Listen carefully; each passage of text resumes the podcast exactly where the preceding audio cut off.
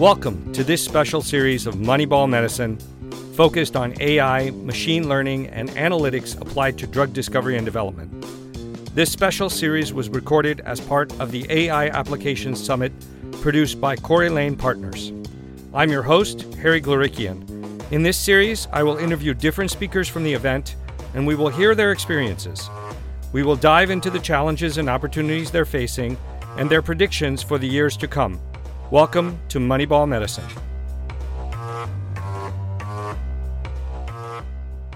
What if you were told that a drug is capable of curing a disease in 90% of patients?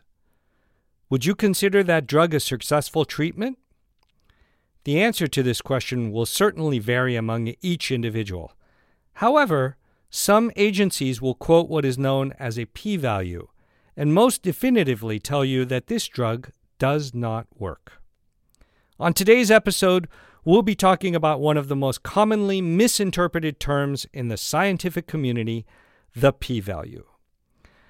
P values have been around for a while, or more precisely, about a hundred years. A p value is a number in statistics usually computed from the statistical analysis that is commonly used or misused as a measurement of whether an experiment has worked or not. Simply put, the scientific community interprets a p value of below 0.05 as an indication that a research project has succeeded, and a value above that threshold as evidence that the research has failed. However, as we learn more about the history of p values, we find that the critical threshold value of 0.05 has been determined arbitrarily. Sounds like a lot like those 10,000 steps you are supposed to take daily? An arbitrary number. This means that for the past several decades, the scientific community has been using an arbitrary standard as an assessment for the outcomes of their research, which is not very scientific. My next guest, Dr. Ulo Palm, who is the Senior Vice President of Digital Sciences at Allergan, with more than 30 years of experience in the pharmaceutical industry, Dr. Palm aims to expedite and improve drug development by incorporating technology into medical sciences. Together, we're going to have a discussion regarding the current concerns and debates about p value and the implications of all of its flaws and alternatives that may be brought to bear advancing scientific research. Ulo, welcome to the show. It's it's really great to have you on, and and I'm and I'm excited to to actually have this conversation. Actually, I'm I'm I'm I don't know if I'm excited to have this. I, it was the one thing in statistics that I didn't really enjoy very much. I must admit, um, but you know, statistics is is so important in a lot of the things that we do. And when we talk about AI and machine learning and the math that goes into it, there is a lot of mathematics and statistics that plays a, a really important role in, in, in how we talk about things and, and um, especially in our world of pharmaceuticals. But, you know, the, the, the whole structure of this talk is like, what is the value of p value, you know, after a hundred years of it being proposed or or brought forward. And you know does it still have the same level of value? But before we jump into that i, I you know for those people that are listening uh, you know how would you define p value if you were explaining it to your niece or nephew or, or grandchildren? Thank you harry. That's a very very good and important question especially as p-value determines everything what we do in drug development or in medical research. And medical research and drug development impacts all impacts our, our health. So let's go back to, to, to the basics. So the p stands for probability. So p is nothing else than a value that measures or determines or forecasts projects the probability of an, um, uh, of an observation. So and let me explain what I mean by obser- observation. So usually, usually in drug development, you have you want to know whether a drug is working. So you compared in a so-called treatment group against a, a placebo group. Okay, and out of your research comes an observation, and the observation is that the drug has a certain has a certain effect. Okay, so now the question is, what is the probability of this effect to be different from, say, the chance? So this is how I would put the p-value into into a into a nutshell. So, but let's now dive a little bit deeper into uh, into the definitions and I think later in the in the show it becomes very clear why we need to go uh, into the me- mechanics of, of the p-value because the p-value is widely used in every place in our modern life, especially in medicine, as I said before. But unfortunately, it's also widely misused. Yes. And that's a big issue. Yeah. So let's say what the p-value is. The p-value is a probability of a result or an observation under the assumption that the so-called null hypothesis is true. And that's very important to remember.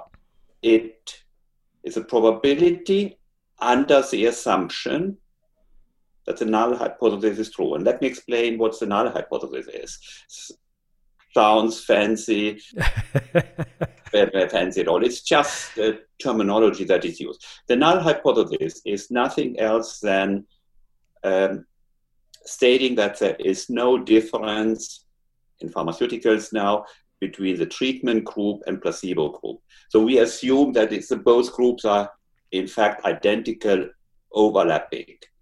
So if that is our underlying hypothesis, that there is no different, then the p-value is a probability that a certain result is still true despite the fact that we are assuming that there is no difference. So let me give you um, give you an example. Let's say um, we have an effect on our blood pressure that the blood pressure goes down 10 um, 10 millimeter mercury. So that's what uh, is our ob- observation. Mm-hmm. So if we say the null hypothesis is, well, there's no difference. The drug doesn't anything. So what is the probability that our observation that it goes down 10% is real? So if the p-value is then 5% or less than 5%, it means that the uh, probability of this to be a chance effect is 5% or less. Harry, do you think that it's clear or do you need to go a little bit No, more? no, no. Well, I was going to ask you sort, sort of like there's this P is, you know, 0.05 and and that's been, you know, a threshold I've heard for a long time, right? And it it's it's supposed to mean statistically significant and it's a term that gets thrown around by lots of people, but you know, what does it exactly mean if you were explaining it to the listeners? Harry, can I first go a little bit into the history? Ah, uh, sure. Of the p-value. I think it is important to understand the history in order to put the p-value into the right, um, the right context. So the p-value was first uh, developed by a, statistician, Karl Pearson, uh, around the beginning of the beginning of last century, beginning of last century. Then it was popularized by Sir Ronald Fisher, a statistician who was born 1890. So it was just like yesterday. Yes, sounds like yesterday, and we are still we are still using it. Yes. Well, of course, we are still using combustion engines who were developed at around the same time, so it may not be surprising. but as we know that combustion engines are now on the way out, hmm, let's see. Um, let's see what's going to happen to the p-value. But I'm jumping ahead. Let's go back to um, Sir Ronald, uh, Ronald Fisher. So Sir um, uh, Ronald uh, Fisher took the concept of the p-value, and then he wrote in 1925 um, uh, a very important statistical book for researchers. And in that book, he, he said, well, uh, in his opinion, so we should have thresholds uh, uh, for the p-value. He he used the p-value as a strength of evidence. Yep. And he said five percent is his feeling is five percent is is a good cut cutoff value, and an even stronger um, uh, stronger p-value is let's say one percent, 0.1 or 0.1 percent. So what people don't often uh, realize that this p-value of five percent, uh, the significance um, level was pulled out of thin air, and I would even say, if Sir Ronald Fisher would have had, as you know, medically it sometimes happens, if he would have had six fingers on his one hand then we would be today all using 6%. and and everybody needs to understand how fundamental this number is in science. There's no way to get around it in in a sense if you're thinking about it when you're talking about developing a product. That's absolutely right and that's that's a big issue. So that because people use a p value as if it would be something divine. So as a natural constant, and we have a natural constant, you know the number pi. Yes. There's no question about it. It's a natural constant. It independent of you, me, whether the world ends, the number pi exists. But you cannot say the same for the p-value of 5%. It yeah. is not a natural constant. And the issue it creates is that this 5% is used to now categorize research into two categories. Research that is working, supposedly working, and research that is supposedly not working. Right. So that puts us into this, um, I would say, funny situation that we set up all our research with a lot of precision um, we don't use categorical values. We use continuous values. We do all the measurements. Yeah.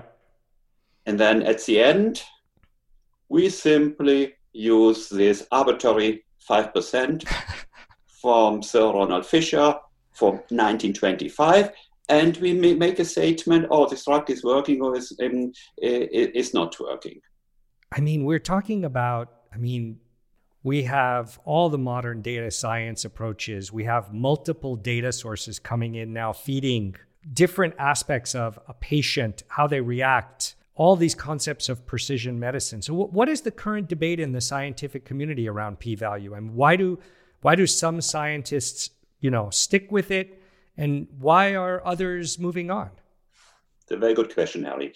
Let's put precision medicine aside for a moment because that's a topic uh, for its own. Because there's not just the issue of the p-value, there's also the so-called mean of a group, the average that is used in traditional yep. statistics, uh, which doesn't go well to work well together with uh, precision medicine or with individualized personalized medicine. But let's put that in, uh, aside. So, how the p-value um, used and, and, and, and misused. So I watched CNN this morning, and they talked about um, a New England Medical Journal study on hydroxychloroquine. You know, this is a drug yes. that is being yes. miracle drug, supposedly a miracle drug. But in all fairness, so what in the op- observational study, it didn't show statistical significance. I'm not necessarily surprised about it. However, the way it was interpreted was, oh, it doesn't work. Right. And that is that is how the p-value is absolutely misunderstood and is doing harm. Because if a result is not significant, it doesn't mean in any way that a compound is not working. It only, uh, the p value that's greater than 5 only says that the probability that it may work is higher. It's higher than the, than the, five, uh, than, the 5%. You follow me? Yep. So, if a drug, the outcome of, um, uh, of uh, research is not significant, you should never ever say it is not working. You can only say we were not able to show or make a determination whether it works or not. That's it. And okay, the question is so do you leave it by that or you somehow still try to get some evidence out of that trial? Yes, of course you should but not by fixating on the p value, but by looking at the data. Looking at data even from individual patients, looking at the spread of data, looking at confidence intervals, and that gives you an understanding of how this compound may have worked or, or, or not worked. So, why is the p value so beloved in the scientific community? because we as humans we love simple concept it's yeah. easy right it's black or white. It's working or it's not working. So and that is what journal editors do all the time. They get so many um, submissions of articles and this is where the bias kicks in. Articles so this is easy to sort. Oh they had a negative they had a p-value greater than 5% okay we drop it. Oh p-value less than 5%, we publish it. In a simplified in, in a simplified way because it's so simple. And researchers, PhDs, medics are usually not statisticians. So uh, the whole mathematical basis is sort of a mystery. So it's very easy when you when you say, okay, I don't understand that really, but I know that if it's significant, it works. If it isn't significant, it doesn't work. So right. that's why it is that. And by the way, in all fairness to the statisticians, the statisticians, a lot of statisticians are up in arms. They say, no, you cannot do it. That's not the way how you can use a p value. And there was a publication in Nature that where the authors say, when they put the, they put the article out and asked for support, there were hundreds and hundreds of prominent statisticians who signed off on saying we have to abandon the term of significance. We can use a p-value as it was originally designed as a probability measure, but we should not say that something is significant and something is not significant only because there was one gentleman more than 100, about 100 years ago who simply said, well, it makes sense. Yes, no, I understand. I mean, especially now when you think about all the tools that we have at our disposal, all all the things that we're able to measure that go into our experiments. So, what are the alternatives? I mean, you and I have talked about this offline, you know, uh, but what are some of the alternatives that you can think of and and and if you use the alternatives and and write a paper and and submit it to a journal how can you get them to even publish it or or pay attention to it? Okay. Yes, it's a very good question. There are, um, there are of course, um, um, alternatives. But let me start first with the most important thing. We have to accept that there's no such thing like the fountain of truth in science, as there's no such thing like a fountain of youth. Right. Although we keep looking for it.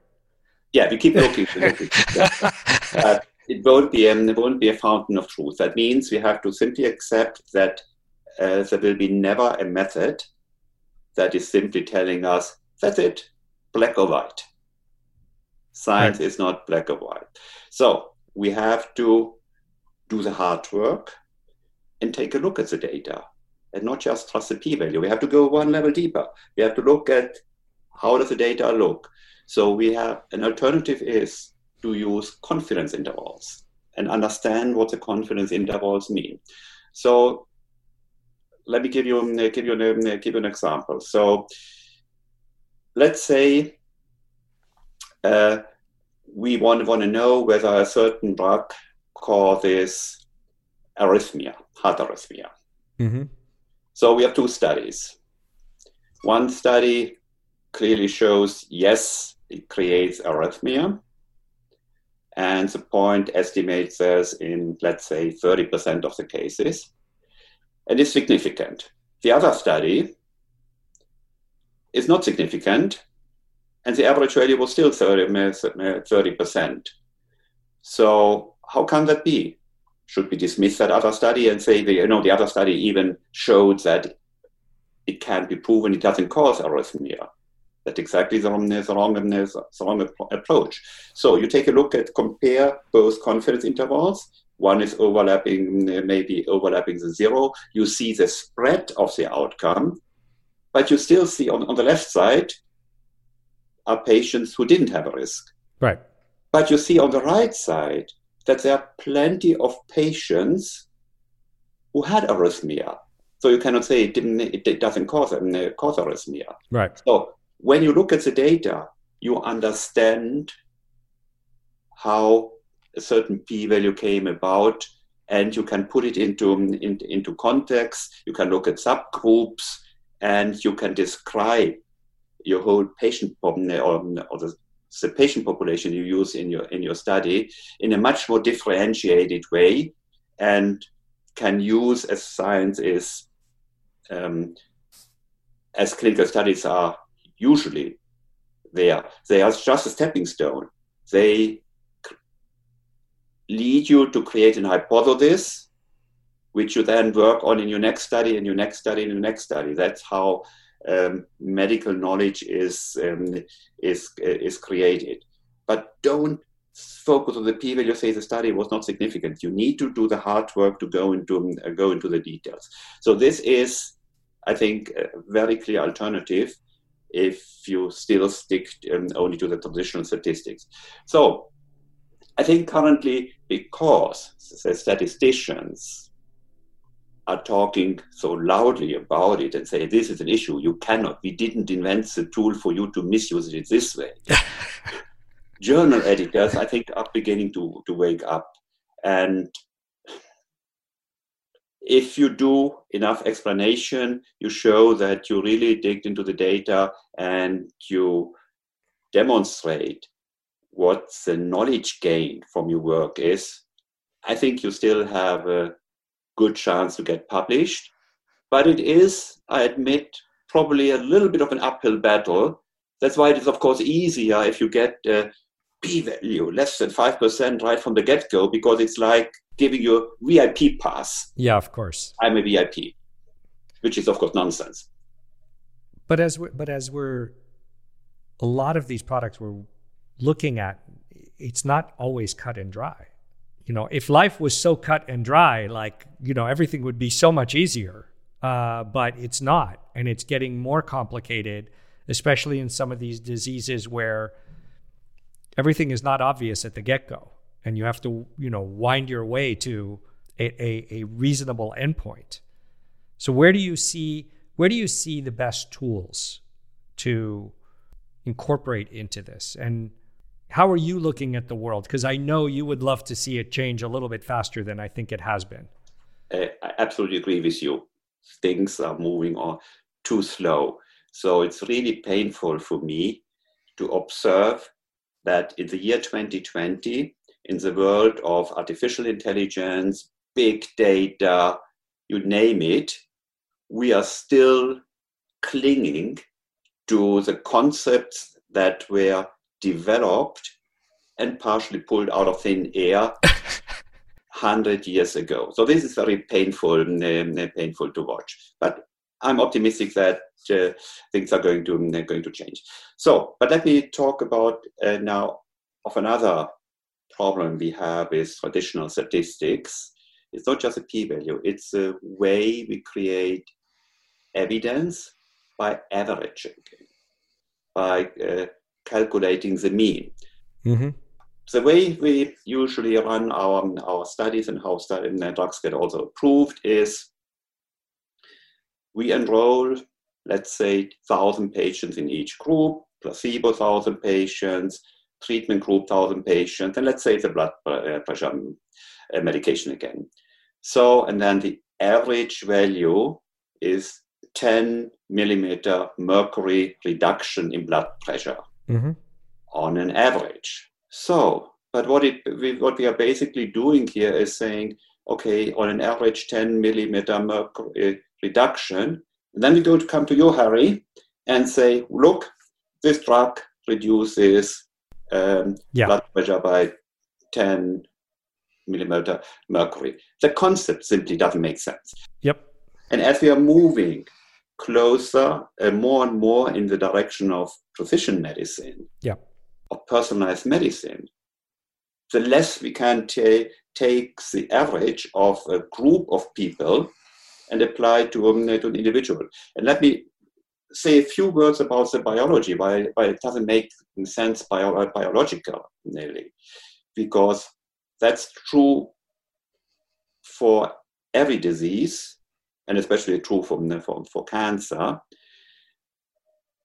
Our physiological values, parameters, or whatever you call it, let's say blood pressure, are the result of the interplay of millions of underlying biological feedback loops. Right. And your feedback loops, the composition of all your feedback loops is different for you than it is for me. Yep. And the drugs work on those feedback, feedback loops. So these drugs that has certain creates a certain average value may lower your blood pressure by 20 mm, or by 30 and may not do for me anything anything right. because it's I have a different composition of my underlying feedback loops. Right. And the outcome is, and I would like to quote here um, David Sinclair, the Harvard professor. He is saying our medicine is a medicine that works most of the time for most people. So, so that which means, how well, do you want to say something? Yeah, I mean, I would go actually, you know, it's sort of, I know that that's how we see it, but in reality, it is a trial and error process, right? I give you the drug. If it works, great, you're fine. If it doesn't, come back. I might switch it to another one, see if that one works, right? And it's not the exact science that I think people or the public actually believes that it may be. Absolutely, and that's exactly that's exactly the exactly the issue here. So we have exact science and use it to get our regulatory approval. Well, that's a that's a key. That was a key phrase. Get our regulatory approval. So I I, I I'm I'm in lockstep with you on that. But after that regulatory approval, trial and error starts. That is yes. how the individual physician now begins to use and um, use that, that treatment. And I think, in my view, I'm a physician by training, and I think that the current um, regulatory process, the focus on the simple statistics, does not recognize the value of the physician patient relationship. It is a physician that knows his patient, knows how to apply it. Let me give you an example. My an interaction I had many many years ago with uh, with regulators about that. So we were developing uh, developing a COPD drug for COPD, mm-hmm. and it turned out that the average the average improvement in lung function was 50 ml.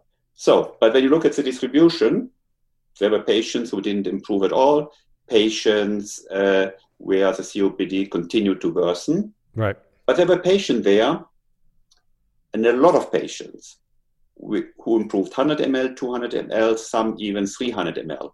Really medically meaningful effect. Right. So, but the discussion focused with the agency on, oh, is 50 ml meaningful? And I tried to talk about it until I was blue in my head that this 50 ml is just an average of the population, you cannot say, okay, is 50 ml now meaningful because this average patient doesn't exist. It's a fake patient. Yes. But still, we weren't able to get uh, data which showed the distribution into the label. That was my um, intent because I wanted the physicians to see that there are patients who improve by 200, 300 ml so that they can uh, use it and then say, well, this patient really improved. I keep him on the drug. I don't. The other patient didn't um, respond. I'm not putting him on or discontinue the drug. But simply the focus on this average, which was, by the way, it was even significant. uh, 50 ml, that was the discussion focused on. It's not clinically meaningful, so we don't put it into the label. So, how are people now? How do you see the system or drug development changing in a sense of how is data science really affecting how we look at this data and how we're going to be presenting it in the future because it cannot stay the same as both of us know? I think we have to use uh, tools of um, tools of ma- machine uh, machine learning, uh, modern big data. These are this is what we need for uh, for evidence gen- generation, because look, our single focus on individual variables and ignoring every everything else is only because of the restrictions of our human brains. We cannot see too many right. factors uh, um, uh, at the same time and, and understand how they interact. And somewhere I read that the best brains can make a juggle up to seven different um, items and the relationship. Yeah. Grasp it. But then it's an end. Yeah. Let me say seven different items a modern computer laughs you out of the room. Right, right, right. I've I've actually have read five, which is even you know um, seven would be very impressive. Um, but yes, I mean, and then most I think average humans, I don't know how many they can see, but I don't even think it's five. That's exactly the point. So, so now imagine your body being uh, yeah, being a glass box where you where you can see you put something in. So you put put a, a drug in, it does something. So it doesn't only influence one para- one parameter, which you then uh, where you run a biostatistical test, a p-value, and then you get the truth out and that is working is not working. No, that's not the reality. It influences most of the biological feedback loops we just uh, talk about it. Yep. So it's like a mesh, it moves, it's a pattern is changing. Yeah. So, but that's a clue now. Where uh, does AI have its strength? It can recognize pattern mm-hmm. and in a way humans never can. It can discern what uh, that A is different from uh, dif- different from from B. So it looks at the multitude of the data at the same time, which is unfortunately more than just five or seven. Yep. And there are some companies that are trying to capture all that data and have the system learn the pattern of how this change happens and what happens and, and measure it and then create I don't I don't want to say pictures, but you can you can see that when a drug is affecting the pattern you want the way that you want it to affect. Absolutely. Let me give you let you give me give you just an example where it's beginning to work, and I'm very optimistic that we will have a great great future in medicine in medical research where we get insights that were unthinkable in the past. So let's take, for example, the area of depression, CNS mm-hmm. research. So, by the way, this is also something. If you really think if think through it, what we are doing is also stuck in the last last century. And I've spoken to uh, some psychiatrists who tell me, no, it's not last century. It hasn't changed since President Lincoln, which goes even further. so I talk to you, Harry, and I have a rating scale, and then I give you a score based on what you tell me and based how you answer my questions. The score could be 30, could be 15, and, and so on. Right. So what we do now, then we have the score threshold and say, okay, you're depressed or you're not depressed.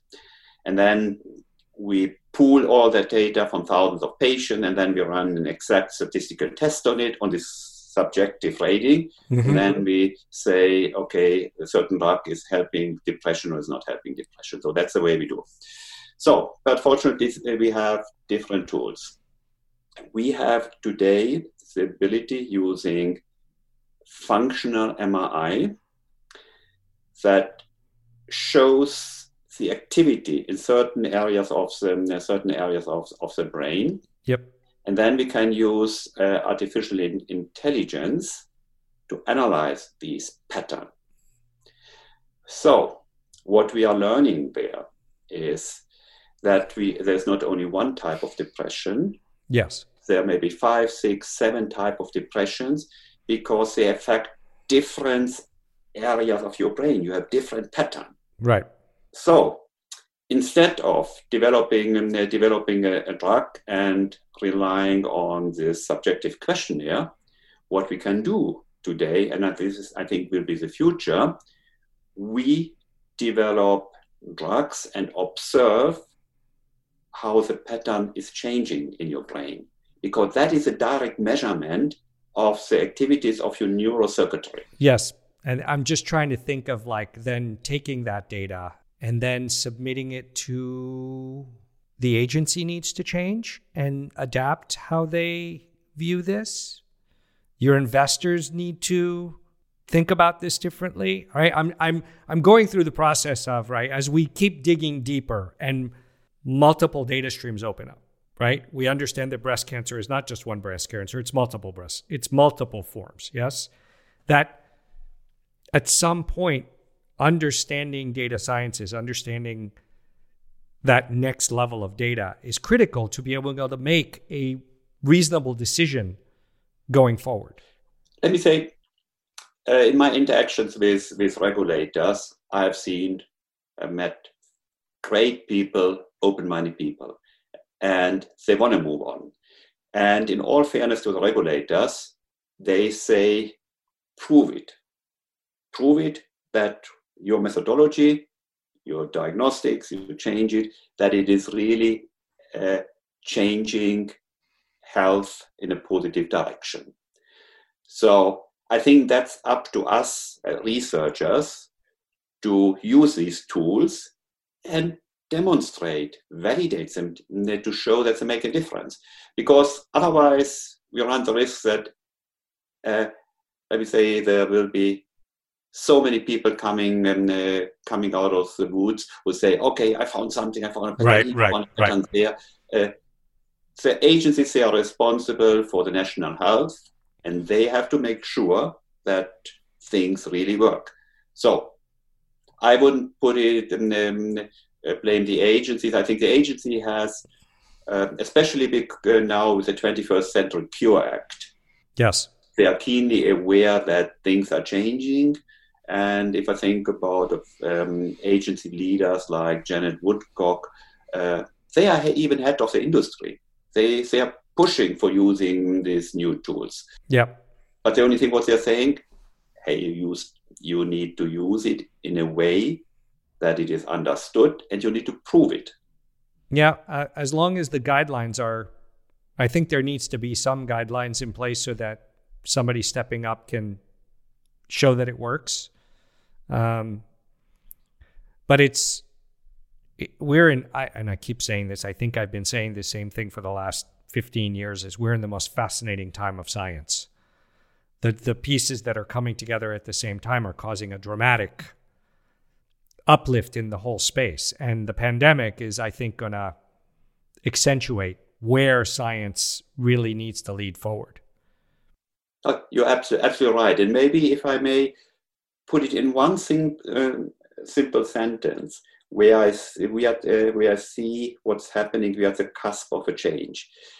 We are, we are, and we have to move, uh, move from this population medicine to personalized medicine because we are much more different in the inside than uh, the traditional methods are able to um, uh, are able to grasp. Yes. Use, use that word. So we are moving away from the focus on a single variable to a focus on pattern. We are looking for changes in pattern. And then, if you think about the world of genomics, proteomics, RNA interference, yep. it is all about changing changes in pattern. You cannot, you do not taking any more one single um, pixel there and calculating the confidence interval and running a t uh, um, running a t-test on it. No, no, you're measuring the pattern and put it in context. And um, you know, many years ago, I read the book by David Agus, The End of Illness, and yep. uh, he was, um, I think, he was um, also a physician for um, oncologist for Steve Jobs, and he focused in his book very much on proteonom- proteomics. What he is saying that before the illness arrives, quote unquote, you have many years, maybe 20 years before, you have a change in the pattern of your proteome yes. in your blood. So if you focus on understanding this pattern and you put the pattern back where it used to be in, in it used to be, you are preventing potentially a disease 20 years from now. So you cannot do that by focusing on individual variables. You have to focus, look at pattern. Yep. No, I agree. And and you know, I try to cover this concept in my books and in my writings of this is the direction that things are going in. People are not always excited about it or a fan of it, but uh, it is happening and it is changing. Ulo, I want to, you know, thank you for helping everybody understand p-value. Um, I can't say that statistics was my favorite class, but I think it's critical to understand how some value that has been so critical to it is now in the process of change. And um, you know, I look forward to talking to you next week on the the webinar we're going to have on Friday, uh, and uh, and continuing the conversation beyond that. So uh, appreciate and uh, look forward to talking again. Thank you, Harry. It was a pleasure. And that's it for this episode. If you enjoyed Moneyball Medicine, please head over to iTunes to subscribe, rate, and leave a review. It is greatly appreciated. Hope you join us next time. Until then, farewell.